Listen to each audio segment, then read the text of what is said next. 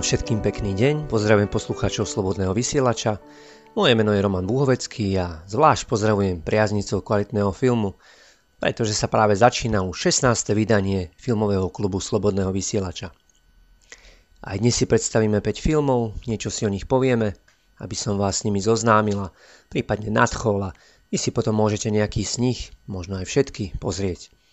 Opäť nepôjde o žiadne novinky, kvalitu týchto filmov však preveril čas – každý z nich nesie v sebe nejaký odkaz alebo posolstvo a má v sebe schopnosť vám ukázať iný rozmer života a sveta, v ktorom žijeme. Verím, že nie jeden z nich bude pre vás podnetný a rozšíri váš rozmer chápania a vnímania. Svedča ide o umelecké filmy, ktoré majú pomalší spád a vy ich musíte naplno sledovať, aby ste sa stali súčasťou deja. Dnes som vyberal filmy podľa témy Spájanie odlišných svetov alebo Most medzi realitou a snom. Snažil som sa, aby boli zastúpené rôzne jazyky a kultúry a tak budete môcť okrem angličtiny počuť nemčinu, francúzštinu a češtinu. V závere relácie si opäť predstavíme jedného filmového tvorcu. Teraz vám už želám ničím nerušené počúvanie a krásne filmové snívanie.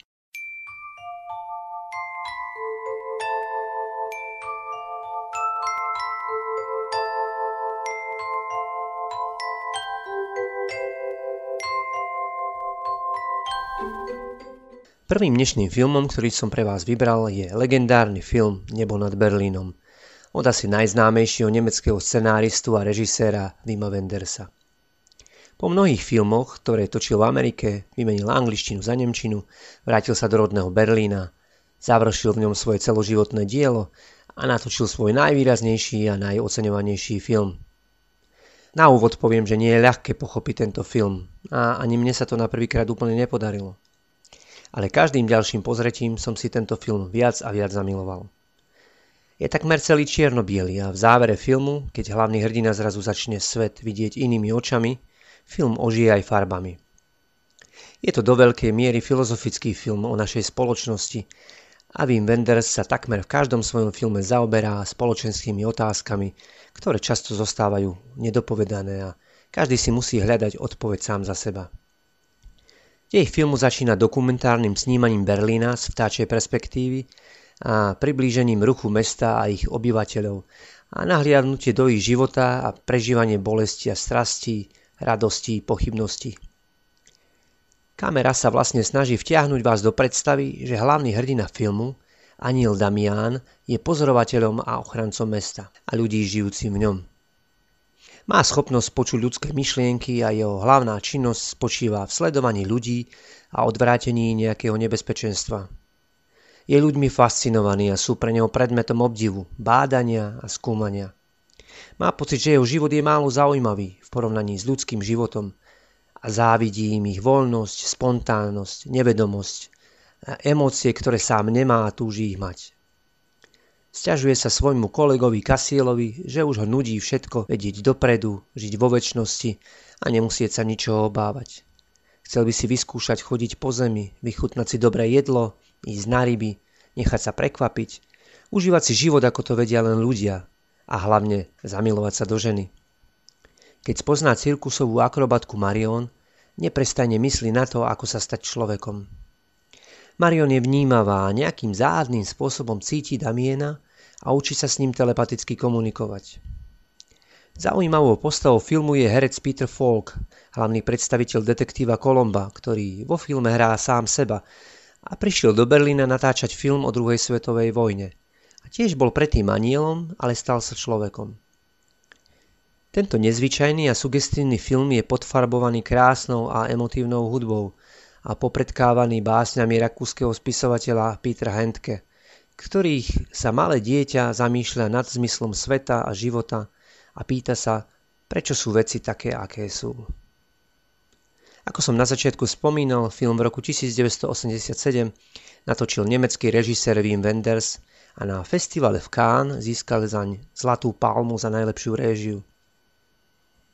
Námed na film mal už v hlave niekoľko rokov predtým, a na scenári spolupracovalo viac ľudí a každý tam dal niečo svoje. Svoj part si napísal aj Peter Falk. Hlavnú postavu aniela Damiana stvárnil výborný švajčiarsky herec Bruno Ganz, ktorý už predtým hral v skorších Wendersových filmoch a môžete si ho pamätať z veľkofilmu Pátretie ríše v roli Adolfa Hitlera. Aniela Kasiela si zahral Otto Sander a artistku Marion francúzska herečka Solveig do Martin. Film Nebo nad Berlínom sa neskôr stal predlohou pre americký film Mesto anielov s Nikolázom Cageom a Meg Ryan. V roku 1993 sa dočkala aj voľného pokračovania s názvom Tak ďaleko, tak blízko. Československá filmová databáza film hodnotí na 83%.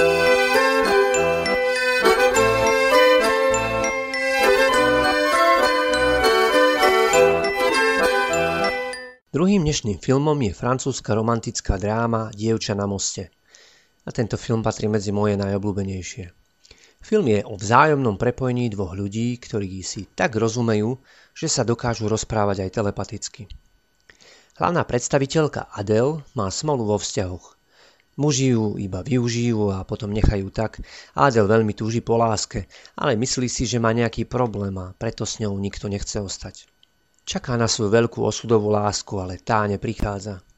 V závale ľútosti chce skočiť z mosta a navždy skončiť svoje trápenie poslednej chvíli ju zastaví varietný vrhač nožov Gábor, ktorý ju od nezvratného činu odhovorí. Navrhne jej, že ak už naozaj nechce žiť a teda nemá čo stratiť, nech s ním odcestuje do Monte Carla, do centra show a zábavy a tam s ním predstaví veľké varietné číslo. Adelu netreba veľmi prehovárať. Gábor vymyslí uchvatné číslo, bude vrhať naslepo, to znamená, že terč, teda Adelu, nebude vôbec vidieť je skrytá za závesom. Publikum s očakávaním a zatajeným dychom sleduje, či Gábor Adelu nezraní alebo nechtiac neprebodne.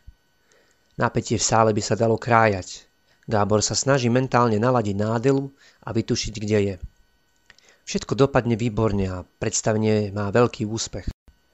Hneď dostali ponuku na sériu opakovaní a pozvali aj do Talianska na ďalšie vystúpenie.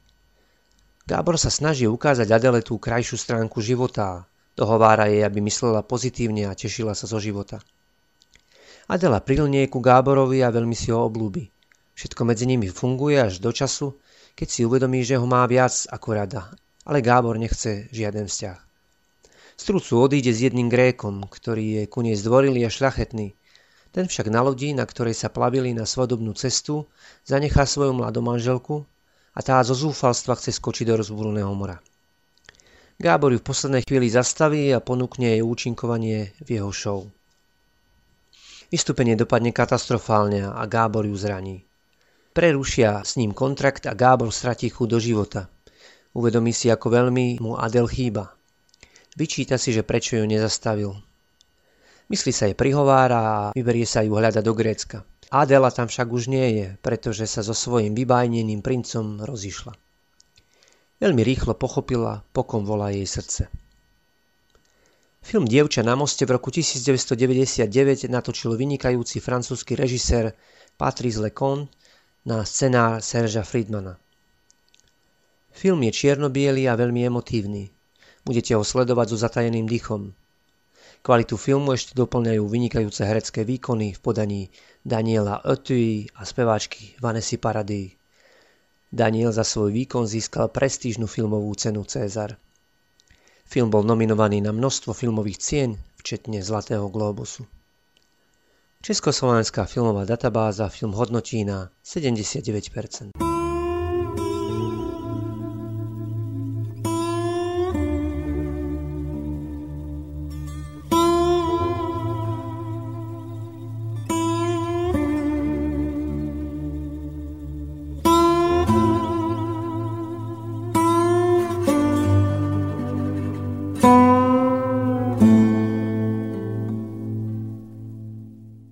Tretím dnešným filmom je kultovka Americká krása.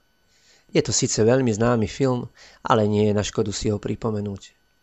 Pre mnohých môže byť aj trošku kontroverzný, pretože pojednáva o láske zrelého muža ku mladej študentke, kamarátke jeho dospievajúcej céry a taktiež o homosexualite a manželskej kríze. Ale nie len o tom. V prvom rade je to poetický film o kráse, o zmysle života a o prítomnom okamihu. A o neopakovateľných životných situáciách. O momentoch, pre ktoré sa oplatí žiť.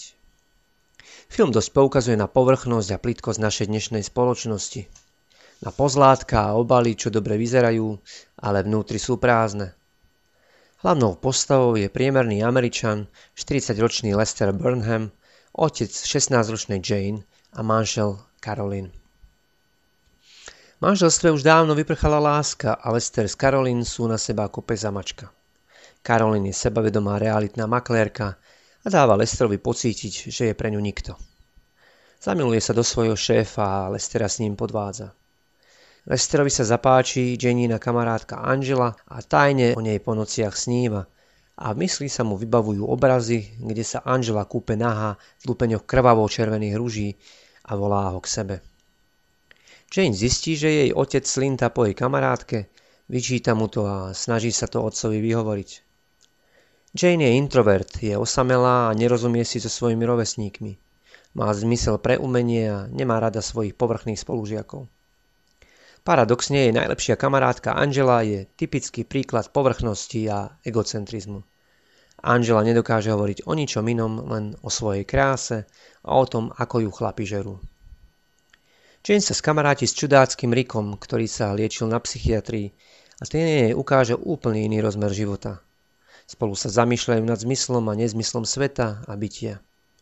Rickov otec je prísny vojenský kapitán a potrpí si na pravidlách. Chce mať zo svojho syna ukážkového človeka, ale to nie je možné, pretože Rick je umelec a filozof a bráni sa otcovým pravidlám. V hlavných úlohách sa vám predstavia skvelí Kevin Spacey, Annette Bening, Tora Birch, Wes Bentley, Mena Suvari, Peter Gallagher, Alison Janey a Chris Cooper. Film Americká krása v roku 1999 natočil britský režisér Sam Mendes, mimochodom bývalý manžel herečky Kate Winslet, známej predovšetkým z veľkofilmu Titanic. Americká krása patrí k najoceňovanejším filmom všetkých čias a na svojom konte má 5 Oscarov za najlepšiu réžiu, najlepší film, herec hlavnej roli, pôvodný scenár a kameru, 3 zlaté globusy za scenár, film a réžiu a 6 cien BAFTA, teda Britskej filmovej akadémie za najlepší film, najlepšiu hlavnú mužskú postavu, najlepšiu hlavnú ženskú postavu, za najlepšiu kameru a za najlepší strih a za najlepšiu hudbu. Hudbu skomponoval známy americký skladateľ Thomas Newman a my si dnes pustíme ukážku zo soundtracku k tomuto filmu. Československá filmová databáza film hodnotí na 87%.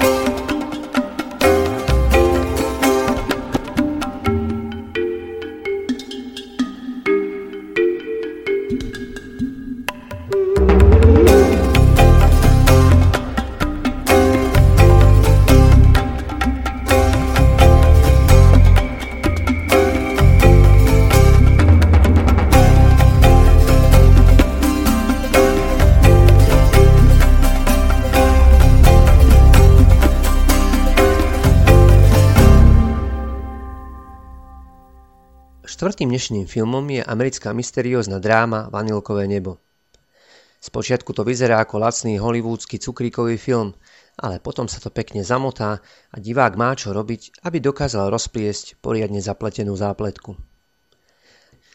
Akokoľvek to na začiatku pôsobí prvoplánovo a povrchne, nejedná sa o nejaké klišé a film má veľmi silnú schopnosť vtiahnuť vás do deja a nebudete vedieť rozoznať, čo je sen a čo realita.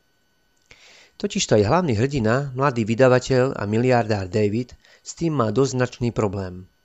Má ešte jasno v tom, že si potrpí na svojom mene, na svojom zobňajšku, úspešnom a bohenskom živote, ale svoj život nemá pevne v rukách. Hoci je väčšinovým vlastníkom veľkej firmy a riadi množstvo ľudí, ten svoj riadiť nedokáže.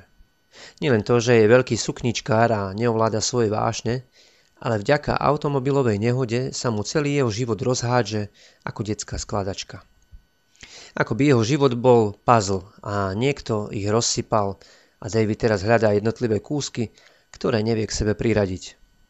Nie len to, že všetky kúsky vyzerajú podobne, ale on už nevie, či jeho život je jeho život. Počas automobilovej nehody stratí pojem o realite a zostane zohavený na tvári. Nie len, že je to pre neho veľký zásah do jeho sebavedomia, ale pomiešajú sa mu spomienky s prítomnosťou.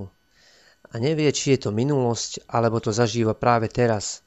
A niektoré situácie sa mu stále opakujú. Má súčasne dve partnerky a už nevie rozoznať, s ktorou čo zažil a navzájom si ich pletie. Film Vanilkové nebo je veľmi zvláštny. Čokoľvek by som vám o deji filmu povedal, nenahradí vám ten pocit, keď ho budete pozerať. Je veľmi záhadný a svojou atmosférou mi pripomína film Počiatok. Tiež sa tam objavujú scény, keď hlavný predstaviteľ blúdi sám ulicami veľkomesta a nikde ani živej duše a nechápe, kde sa všetci stratili. Ale to je len jeho ilúzia. Film Vanilkové nebo bol inšpirovaný španielským filmom Otvor oči a producenti oslovili pôvodného režiséra a scenáristu Alejandra Amenábara, aby sa ujal réžie remakeu. On odmietol, ale aspoň sa podielal na novom, trochu pozmenenom scenári. Réžie sa ujal Cameron Crowe a do hlavnej role obsadili Toma Cruisa, Cameron Diaz a Penelope Cruz, ktorá hrala aj v pôvodnom filme Otvor oči. Tom Cruise bol z Penelope uchvátený nielen na filmovom plátne, ale aj v skutočnosti. Vo vedľajších úlohách ešte zahviezdili Kurt Russell a Tilda Swinton. Film Vanilkové nebo uzrel svetlo sveta v roku 2001 a dočkal sa aj nominácie na Oscara a Zlatý globus. Československá filmová databáza film hodnotí na 71%.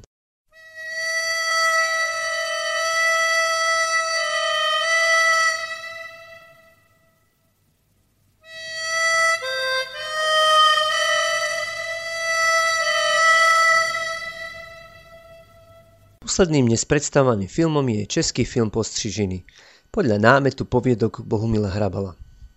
Ide o jeho autobiografický príbeh, respektíve príbeh jeho rodičov a jeho legendárneho strýka Pepina. Tej príbehu sa odohráva začiatkom 20. storočia, v malom českom mestečku, kde každý každého pozná. Jeho otec Francin je správca miestneho pivovaru a očakáva návštevu správnej rady – Predstavím svoje nápady, ako zlepšiť chod pivovaru, však pánov v rokoch viacej zaujíma jeho mladá a krásna manželka. Mariška má všetko, čo krásnej žene nesmie chýbať. Navyše má akési kúzlo v očiach, ktorým poblázni celé predstavenstvo. A to je jediný dôvod, prečo Francina nevyhodia z miesta správcu pivovaru. Je horúce leto a netradične domáca pani Mariška sa podujme robiť zabíjačku. Prasiatko si totiž zlomilo nohu a nechcú ho nechať sa trápiť. To je ďalší dôvod, prečo páni z dozornej rady sa nemajú k odchodu. Veľmi ochotne Mariške pomáhajú a zaliečajú sa jej. Samozrejme, každej žene sa páči, keď, jej, keď sa jej muži zaliečajú a skladajú poklony, ale to sa vonkoncom nepáči jej manželovi Francinovi.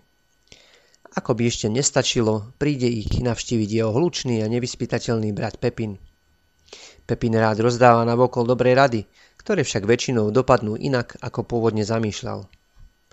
Mariška si Pepina veľmi oblúbi a stvárajú spolu nezbedné kúsky, ako napríklad vyštverajú sa na továrenský komín a kričia na celé mesto. Francín sa na brata veľmi hnevá a jeho pohoršenie sa završí, keď si Mariška nechá ostrihať svoje krásne dlhé vlasy. Tento krásny snivý filmík plný poézie, umenia, lásky k životu a rozkoše natočil v roku 1980 Jiří Menzel, režisér uznávaný nielen Československu, ale aj po celom svete. Ako jeden z mála Čechoslovákov si vyslúžil Oscara za svoj film Ostro vlaky.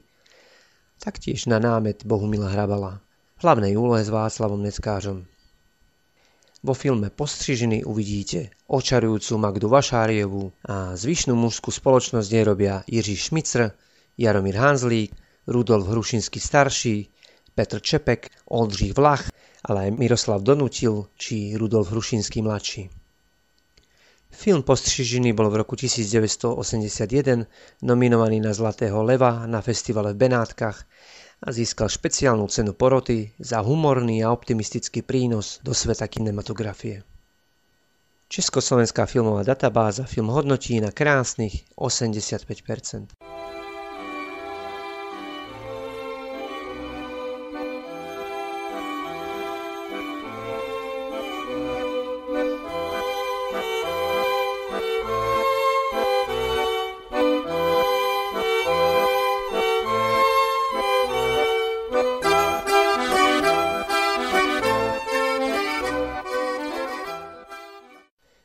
Tvorcom, ktorého som pre vás vybral, je český režisér, scenárista a herec Jiří Menzel.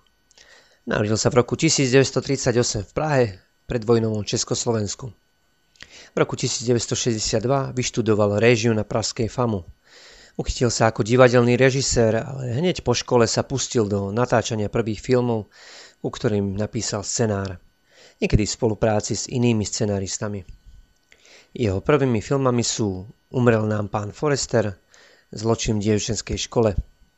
V roku 1965 sa pustil do natáčania filmu Perličky na dne podľa knihy Bohumila Hrabala a tomuto autorovi zostal verný celý svoj filmový život. Hneď ďalším filmom podľa jeho knižnej predlohy sú Oscarom ocenené ostro sledované vlaky z roku 1966. Knižná predloha je trošku pesimistickejšia, ale Menzel dal príbehu iný rozmer a Václav Neckář svojím chlapčenským naivným výzorom očaril nielen mladé dievčatá v Československu, ale aj filmárov v Amerike. Nasleduje kultovka Rozmarné léto podľa knihy Vladislava Vančuru o pánoch v rokoch, čo si chcú užívať život a rozprávať sa o ľuďoch a trošku si zafilozofovať a pritom sa okúpať v prírodných kúpeľoch hlavných úlohách zazviezdil Rudolf Hrušinský, Míla Myslíková, Vlastimil Brodský, František Řehák, ale aj krásna Jana Plajsová či sám režisér Jiří Menzel. V roku 1969, v dobe tesne pred tzv. normalizáciou, Menzel popustil úzdu svojej odvahy a dovolil si kritiku komunistického režimu 50. rokoch 20. storočia. Natočil film Skřivánci na niti podľa knihy ako inak Bohumila Hrabala, kde poukazuje na nezmyselné dehonestovanie a trestanie československej inteligencie zo strachu pred imperialistickým nepriateľom. Film bol zakázaný a 20 rokov zavretý v Trezore. Dej filmu sa odohráva v kladenských oceliarniach, kam posielali za trest politicky neprispôsobivých intelektuálov a veriacich ľudí. Spolu s nimi v oceliárni pracujú mladé ženy, ktoré chceli ujsť z Československa. Film je výsmechom prevrátený garde v spoločnosti, teda nevzdelanci vládnu svetu a múdri ľudia sú zatváraní a umlčovaní. Pochopiteľne, že sa to predstaviteľom bývalého režimu nepáčilo a film zakázali. Aby si Jiří Menzel napravil svoje dobré meno a aby mohol ďalej natáčať, ako pokánie natočil budovateľský film Kto hľadá zlaté dno. V roku 1976 natočil skvelú, dnes už kultovú rodinnú komédiu Na samote u lesa na scenár Zdenka Svieráka a Ladislava Smoliaka v hlavnej úlohe s nezabudnutelným Jozefom Kemrom a ďalšími skvelými českými hercami ako Zdenek Svierák, Daniela Kolářová, Ladislav Smoliak, Nadia Rubánková či Jan Tříska, ktorý onedlho na to emigroval. Film je oslavou ľudskosti, krásnej prírody, jednoduchosti a pohody a životnej múdrosti, akéhosi nadhľadu, človeka, ktorý sa už nepotrebuje nikam ponáhľať. Nasleduje film Báječný muži s kľukou z roku 1978 ako oslava kinematografie a pripomienka prvých filmov. Ďalší film v poradí je už nespomínaný film Postřižiny. V roku 1983 sa opäť pripomenul filmom Slávnosti snežienok zo života horárov a poľovníkov podľa poviedok Bohumila Hrabala v hlavnej úlohe s Rudolfom Hrušinským starším. V tom istom roku Svetlo sveta uzrel jeden z najznámejších a najhranejších československých filmov Vesničková stredisková s nezabudnutelnými Jánošom Bánom a Marianom Labudom starším. Film mal obrovský úspech nielen v Československu, ale aj vo svete a bol nominovaný na Oscara ako najlepší cudzojazyčný film. Po roku 1989 sa Jiří Menzel vrátil k réžii divadelných hier. Medzi najznámejšie patria Havlova audencia alebo Žobrácka opera. Ešte medzi zaujímavé filmy patria Koniec starých časov, čo je akási groteska zo začiatku 20. storočia o buržoázii a šľachte v prvej Československej republike v hlavnej úlohe s Jozefom Abrahámom, alebo film Obsluhoval som anglického kráľa z obdobia druhej svetovej vojny.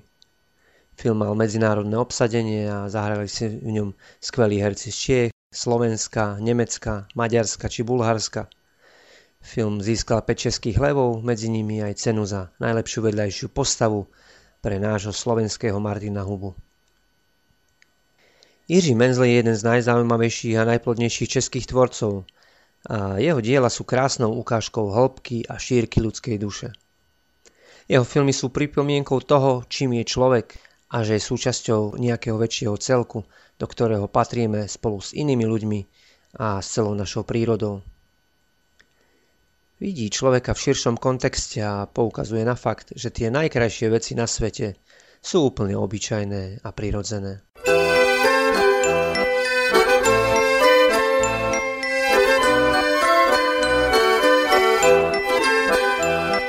Relácia je u konca. Na záver môžem len dúfať, že počúvanie dnešnej relácie nebolo pre vás stratou času. Budem sa nádejať, že sa vám nejaký film zapáčil a dostanete chuť si ho pozrieť. Môžete tak urobiť súkromne, ale je tu aj taká možnosť, že prídete v sobotu pred 19. hodinou do klubu Slobodného vysielača na Kapitulskej ulici číslo 8 v Banskej Bystrici a jeden z piatich dnes predstavovaných filmov si pozrieme spoločne. Tu na mieste sa dohodneme a vyberieme taký, ktorý vás najviac osloví. Nielen, že si môžete pozrieť interiér rádia, ale môžete tu stretnúť zaujímavých, vám podobne zameraných ľudí, a môžete získať nových priateľov. Zväčša máme ešte po filme diskusiu a rozprávame sa na spoločenské témy. Zvážte sami, či vás takáto ponuka oslovuje. Ak áno, tak sa na vás teším a vidíme sa v sobotu v klube. Zatiaľ sa s vami lúčim, majte sa pekne, do počutia a do skorého videnia.